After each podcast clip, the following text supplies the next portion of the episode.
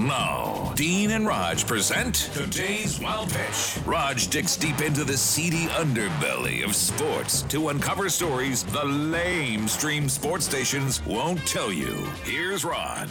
And today it's one of my favorite categories cranky coaches. You know, coaches who feel they shouldn't be bothered with questions from the unknowing media. Bill Belichick, who's one of the greats, was asked about the status of his starting quarterback, Mac Jones, who is dealing with an ankle injury. Does he have a high ankle sprain? What do I look like? Uh, a doctor? An orthopedic surgeon? Like, I don't know. Talk to the medical experts. Yeah, foo.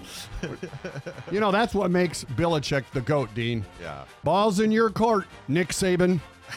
that's today's wild pitch.